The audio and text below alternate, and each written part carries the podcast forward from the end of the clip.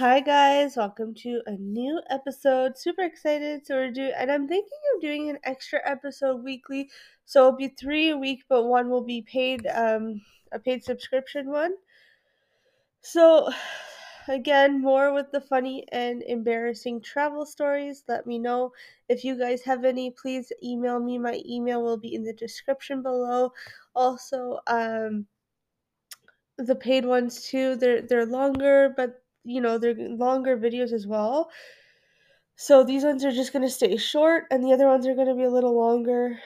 Um but yeah, so that time I accidentally went on a date with an 80-year-old in Liverpool. I've asked, I've always considered myself a grandma in disguise. After all, I love baking cookies. I often use the term youth non-ironically and quite frankly I'm nostalgic for peri- for time periods I wasn't even alive to witness. No, sorry. For time periods I wasn't even alive to witness. That is me. I am exactly like that. I love baking but just Christmas time. But you know, dating a grandpa by accident, that's where I draw the line. And as absurd as it sounds, that happened. I went on a date with a man three times my age one night in a Liverpool, all by accident. Here's the story. So let me start things off by saying I wouldn't consider it an actual date, though maybe he thought differently. Moreover, my boyfriend finds this story rather hilarious. So let's not slander my name with terms like adulteress and wench. Anyway, Last summer, I found myself in a Liverpool with crisis crossing England by train. What is a Liverpool? I've never heard of that before. Okay, this was a true bucket list trip for me, one that I dreamt of ever since deciding in high school that I'd be weird and listen exclusively to music that was at least 40 years older than me. Or 40 years old, sorry. So yes, an early an early onset obsession with the Beatles is what led me to Liverpool. My visit coincided with peak season, meaning a hostel was all I could afford without subs- subsi- subsisting off ramen the entire trip. I was excited though. It had been a while since I'd stayed at a hostel, and I was looking forward to the social element. While the social element definitely came through in a way I did not expect. One night, after delighting myself with countless Beatles tours that flung my fangirl heart into overdrive, one piece that remained missing was seeing a live performance at the Cavern Club where the Beatles rocked the stage decades ago. I stopped at my hostel and to quickly drop drop off my things and rest up before attending the show. To my surprise, as I flung the door open, one of my dorm mates happened to slightly be above average of a backpacker by like 50 years. Oh, hello, he sang. He sang as I tiptoed in. His enthusiasm was undeniable. After an awkward hello, I quickly learned that this man, easily year 50 years my senior, was in fact a local. Liverpool born and raised, supposedly holed up in my hostel dorm due to some water issues at his own home. And while I was taught since birth to avoid hanging out alone in rooms with strange old men, I was captivated by his stories. He rattled on and on about what it was like to grow up in Liverpool during such an important time and chatted about his favorite spots in the cities. Yes, he grew up with the Beatles' rise to fame. Then came then came my ultimate ultimate blunder. In an awkward attempt to fill the conversation, I asked him if he had ever seen the Beatles tribute band at the Cavern Club on Thursdays. His response, That sounds great, let's go. Oh crap, did I just ask him out? It seems in comical twist of events he had interpreted my question as an invitation, and before I could clarify, he was already rattling off how excited he was going to be again. As a safety net, I roped in another guy from the dorm to come turning my awkward maybe date into a definite 3Z date type situation. We took the short five minute walk to the Cavern Club, and as I slipped through those iconic doors to see the exact setting where the Beatles performed decades ago, I temporarily forgot I was on a date with a strange old man. What about my safety net invite, you might ask? Let me tell you, that man did not stick around. He soon faded to the back of the room and left me alone with my grand date, who had sweetly scavenged some beers for us as the concert began, but I was too blissed out to care. After all, I was in the Cavern Club watching a Beatles tribute ba- tribute band that, to my blurry vision, was a dead ringer for the real Fab Four. This was living. Of course, there were moments here and there that would snap me back to my bizarre reality, like when Grand Date uh, grand date tried to teach me how to twist, or when he tapped me on the shoulder mid twist to say, "I'm so glad you dragged me out, like dragged me to this," like likely to the horror of anyone who could hear. But most curious of all, when briefly after the intermission I turned to my side mid jam and found my grand nowhere to be found, gone like the wind, replaced with a wall of drunk tourists. Apparently, I'd been ghosted. After the concert, I walked back to the ho- hostel, soaking in the brisk Liverpool air, trying to process the simultaneous euphoria of a bucket list concert and the bizarre company I'd mistakenly roped into the ordeal. And just as I pondered the mystery of disappearing date, I slipped into our shared hostel dorm and found him snoring away in his bottom bunk, dreaming of the golden days where he'd twist and shout the night away. I slipped into my bunk dress, soaked through the, the stench of smoke and spilled beer from Cavern Club, thinking about what a weird day that all was. All in though I've had the worst dates. Was it a date though? It wasn't clarified that it was a date, so it might not have been a date, and it might have just been hilariously, you know, like like as a friend kind of thing. That time I forgot an entire suitcase before a trip. Okay, I gotta read this. There are a few small times in my life when I have laughed hysterically, uncontrollably, and in sheer terror. My dear readers, today I will recount to you one of those times. This is the story of how I once managed to forget an entire suitcase on my way to a trip. No, I did not leave it on a bus stop. I did not negli- negligently have it taken from me in a busy street. No, I simply left it on the floor, meticulously packed on the dusty carpet of my studio apartment, probably wondering why his mommy left him.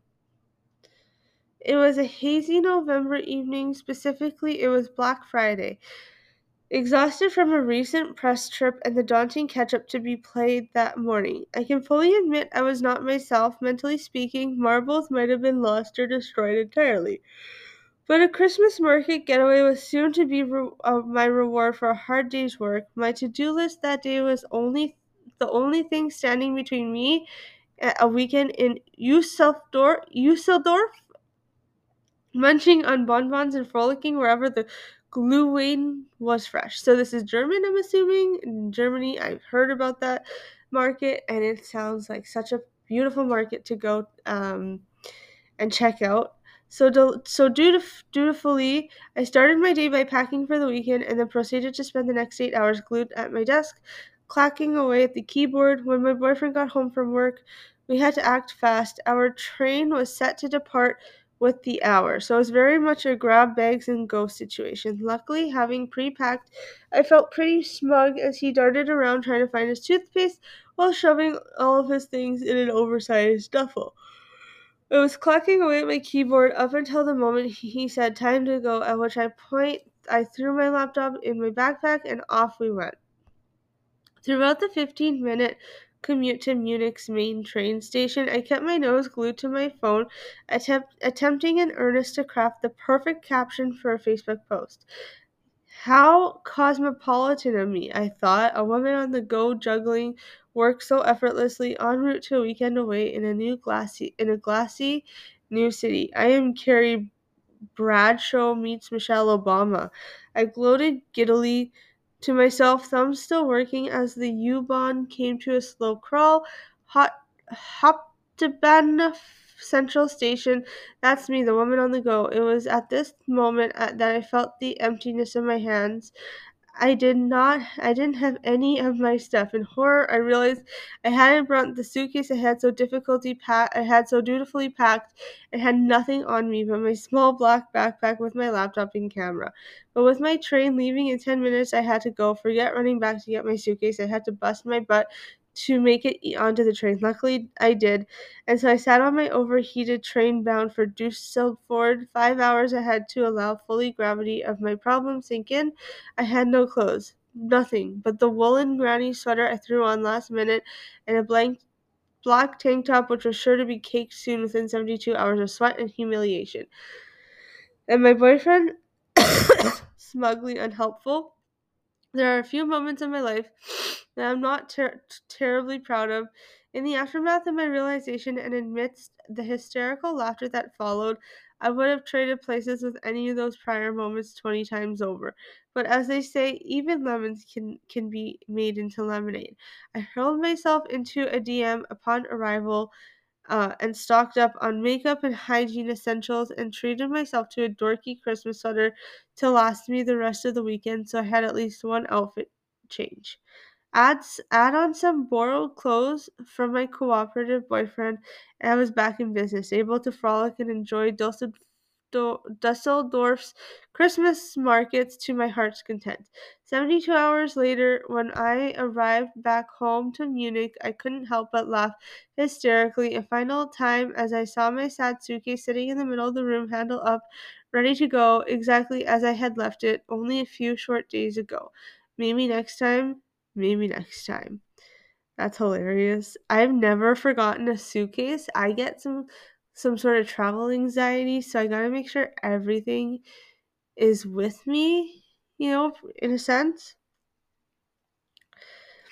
Okay, this one I gotta read because this is this sounds interesting.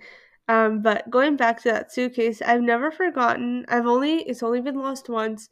I have travel stories, but they're nothing to do with a suitcase. Surprisingly, I've only lost it once, and that was this past August. Okay, so I often, this one here, it's called That Time My Boat in Venice Vanished. I often speak about my travel experiences with a fairly a rosy lens, with words like magical, enchanting, and postcard perfect getting prominent use in my admittedly Disney-fied vocabulary. But there are travel experiences that jade even me, the token overexcited corgi of the travel blogger world. Today I'd like to share with you one of those items. This is the untold story of my boat when my boat in Venice vanished and the whirlwind held hell that ensued. Excuse me. Once upon a time, when I was still in interning for a river cruise, company as a photo reporter. It was my actual job to visit magical places live on boats and documents the whole thing and document the whole thing. My fifth cruise brought me to Venice, one of the most romantic cities in the entire world. I had been there before, once as a high schooler, and I couldn't wait to see it again in my more mature form. As I rode from the airport to the docks, I passed through an industrial side of Venice I had never seen before. Giant loading zones from mammoth cruise ships mammoth cruise ships and woe roads the Venice I knew didn't have roads. As we reached our stop, San Basilio dock, my taxi driver pulled into an empty parking lot and gestured unhelpfully towards the water boats there. At the time, I was confident I'd figure it out. There was no time to clarify or press. I was in the Venice, or I was in Venice. There was pasta to be eaten, gondoliers to fall in love with, or you know, at the very least, many tourist pictures to photobomb. And so I made my way along the water, passing super yachts, cruises, little dinghies. I didn't know how long I'd I'd have to walk, but at this point, I had seen the cruises multiple times. I thought I'd recognize it instantly, so I wasn't worried. About 15 minutes later, that delayed worry began to kick in. Where was this stupid boat? Nervously, I dragged my rolling suitcase across the rickety uh, cobblestones, demolishing the romantic ambience with my utter lack of grace. I still do wonder how many proposals I ruined that night.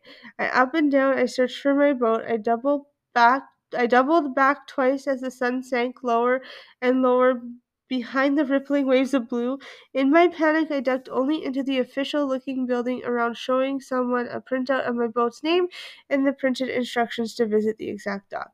The burly Italian man with orange sunburnt skin squinted at my papers, then, with four words, destroyed my already shaky sense of confidence. Miss Michelangelo, no, here. He accompanied his harsh words with an even harsher made with his arms to really hammer in the fact that no, this boat was not here. I was kind of homeless in Venice and had no real idea where I actually was. All I could muster was a weak okay as I escaped outside to contemplate my demise. Searching through all my papers in a panic, I finally found the boat's number. A fast talking Italian woman greeted me on the other end. No, no, no, we are not at San Basilio. Walking will take one and a half hours. Take the Vaporetto, and the rest of the directions came out in jumbled, frenzied mess, capped off with an okay bye. It turned out the boat had not simply vanished, but was docked elsewhere for the night due to scheduling water levels. But how was I supposed to get there? Nervously, I waddled to the first Vaporetto spot I could see. I didn't know how to read the timetable, so I just stood there and literally stared. I was the definition of helpless. The Vaporetto schedules made no sense. It was getting dark. I had no idea how to get to this boat, and I was quite honestly certain of my imminent death. then a voice came from nowhere. Do you need help? There stood a short, thin man, teeth so bright they practically glowed. Over a short conversation, I found that he had lived in Montreal for 10 years, now in Venice for 20, and knew the city like the back of his hand. I told him the, na- the name of my new location, and he explained the complicated route to me, which required two Vaporetto transfers and a short walk in the dark. My eyes were glazed over. I had no idea what what he was saying, and so Mr. Mysterious Montreal stood with me as the countless boats passed. Not this one, he would repeat. He probably had kids wondering where the heck he was all night, helping a useless Canadian girl. Kids helping a useless Canadian girl. Um, then it came to Vaporetto 2, like an action movie right before an impending explosion, he held his foot down on the boat, extending his hand and shoving me on board through the exit. I sat there in fear the entire time, clutching my suitcase like my firstborn as the Ven- Venetian sun came down. For a brief second, the worry dissipated as I caught a glimpse of the final shreds of orangey sunset in the sky. I followed the steps as advised and arrived to boat like a traumatized puppy, drained and in need of a good cuddle. And so, as I entered my tiny cabin home for the next week, I set my bags down and heaved a sigh of relief. I didn't die in Venice that night, that night, but what happened the day after made me wish I had. But of course, that story is to be continued. Uh, what? Where's the story? Where's wait? I want to read the rest of the story. What? Okay, wait. No, I think yeah. Okay, I I think it's right. So uh, I didn't that night. Okay, so this is continuation. We'll do the two continuations. I believe it's two out of three, and then I'll finish off. Okay, that time I paraded in Venice in a chocolate goatee. I embarrass myself often, but there are oftentimes far worse than others that make me wish I could buy a secluded cabin in the woods and never see another human again. This tale chocolate goatee was one of such items or such times when I arrived in Venice to find a, my boat was nowhere to be found. I was traumatized and in need of some serious dessert therapy. With a free day before my cruise was set to begin, I was working on board as the resident blogger slash photographer. I decided to embark on a personal mission to eat the woes away. Find the large, largest gelato I could find and eat it. So that's what I did. If my life were coming of age film, this would have been the montage scene of me living my best life to upbeat music, dancing through the streets of Venice as a liberated solo female traveler. I escaped into narrow streets, skipped across bridges, and you know, embraced a day of feeling pretty oh my god, pretty darn pleased with myself. I felt like James Bond gliding through the streets only with such with a much less serious action um serious mission to find and consume a gelato size of my face and I found one. A perfect giant gelato cone to the face of my to the size of my face, four whole scoops for only 5 euros. Oh my gosh. I ferociously, wolfed it down, realizing I only had 15 minutes to get back to the boat for boarding and introductions. I would soon be officially meeting the crew I'd spend a week with alongside with the passengers I'd be tasked with interacting with. I wanted to make a good first impression. Riding off the sugar high, I was rocking my favorite dress and I felt on top of the world. I was ready to impress. I walked up to the boat, many passengers already boarding. I introduced myself to passengers to crew to pretty much anyone that would listen because I was just so hyped on sugar. I thought I did great. Feeling mighty proud of myself for successfully interacting with humans, I walked back to my room, still riding that sugar high and now a grossly inflated sense of self confidence. That's when I looked in the mirror and oh god, it even hurts to type this right now. I had a flippin' goatee. A giant chocolate goatee. What happened? Who had I pissed off in another life to warrant this kind of karma? I had slow a slow motion flashback to my first vor- voracious lick of the gelato. My chin landed right on the chocolate scoop. I must have been too enamored by the treat to, to notice. I had just met everyone on the boat. Passengers and crew had full on conversations all with a chocolate splat the size of Mount Vis- Vesuvius firmly stained on my chin. It was my worst professional blunder to date, but it didn't retain that honor for long because less than a week after I would do something far, far worse. Though, again, that's another story to be continued. The time I missed my flight. This is part three. When people lightheartedly ask if I've ever missed a flight, my entire body cringes because, my dear readers, the answer is yes, I have. By an entire 24 hours. You might be wondering how this is even possible. Well, here's the story. During the summer of 2015, I worked as an intern on board European River Cruises, documenting the experience for companies' blog and social media channels. My fifth cruise brought me to Venice, where I encountered a rough start the boat that vanished, and then even rougher middle when I introduced myself to everyone while rocking a chocolate goatee. Let me know what you guys think. Which story of hers is worse? I think it's.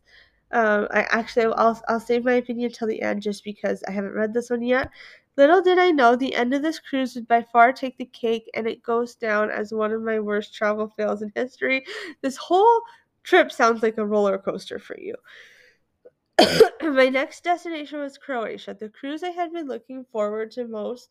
I had heard time and time again that this was one of the company's best cruises, and I even had a friend I met on a previous cruise to set to work that route with me. So on my final day in Venice, I was excitedly awaiting my taxi when I got the worst phone call I've received in my entire life. Sat in the ship's lounge, shipping, sipping a too sweet cocktail, and, phone, and my phone began to shake quickly lighting up with a string of mysterious numbers. Nothing could have prepped me for what came next. This is the captain of Croatia crew. Croatian Croatian cruise. Where are you? An angry voice shouted on the other side.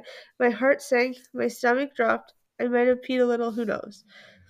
Over the course of panic conversation, I was made to realize I had somehow missed my plane by 24 hours, that the crew had been expecting me since yesterday, and that they were set to depart in a few hours without me on it. Through a further round of panic phone calls with my supervisor, I went through rounds of apologizing profusely, them saying they would get back to me, and then the gut wrenching blow. There was no way I could make it to Croatia in time for this cruise. I felt like I could literally see my dreams get thrown out the window. I ended up staying in Venice an extra three days and placed on a cruise in Berlin in lieu of Croatia in the Loire Valley in France. Of course, things could have been much worse, but I couldn't shake that feeling of, of complete failure and humiliation. Of course, in time, as most things do, this story resolved itself. The first fully sponsored trip I was offered on this blog was, you guessed it, a sailing trip through Croatia. It felt like my life had come full circle, and you know what? Things do happen for a reason. I guess sometimes happy, um, happily ever afters come a little delayed. Absolutely, they do. But this is by far, I would say, the first one your boat, like trying to trying to figure out the boat, trying to figure things out in a totally foreign country that you're not used to, is probably one of the most difficult things you could probably figure out, especially if it's in a different language than that you're used to. And that is it for you guys. To, I'm super excited to share this one with you guys. And yeah, this one was a little bit longer, but that's because I wanted to go through those stories. Monday, you will get an exclusive. I did lower the pay to 99 cents a month just because I know pay is not paying for things is not easy right now. So I thought 99 cents would be perfect. You guys have, and because nothing is ever 99 cents anymore. So if that's possible, I'll make it possible. But you guys have a wonderful rest of your evening and we'll chat soon. Bye now.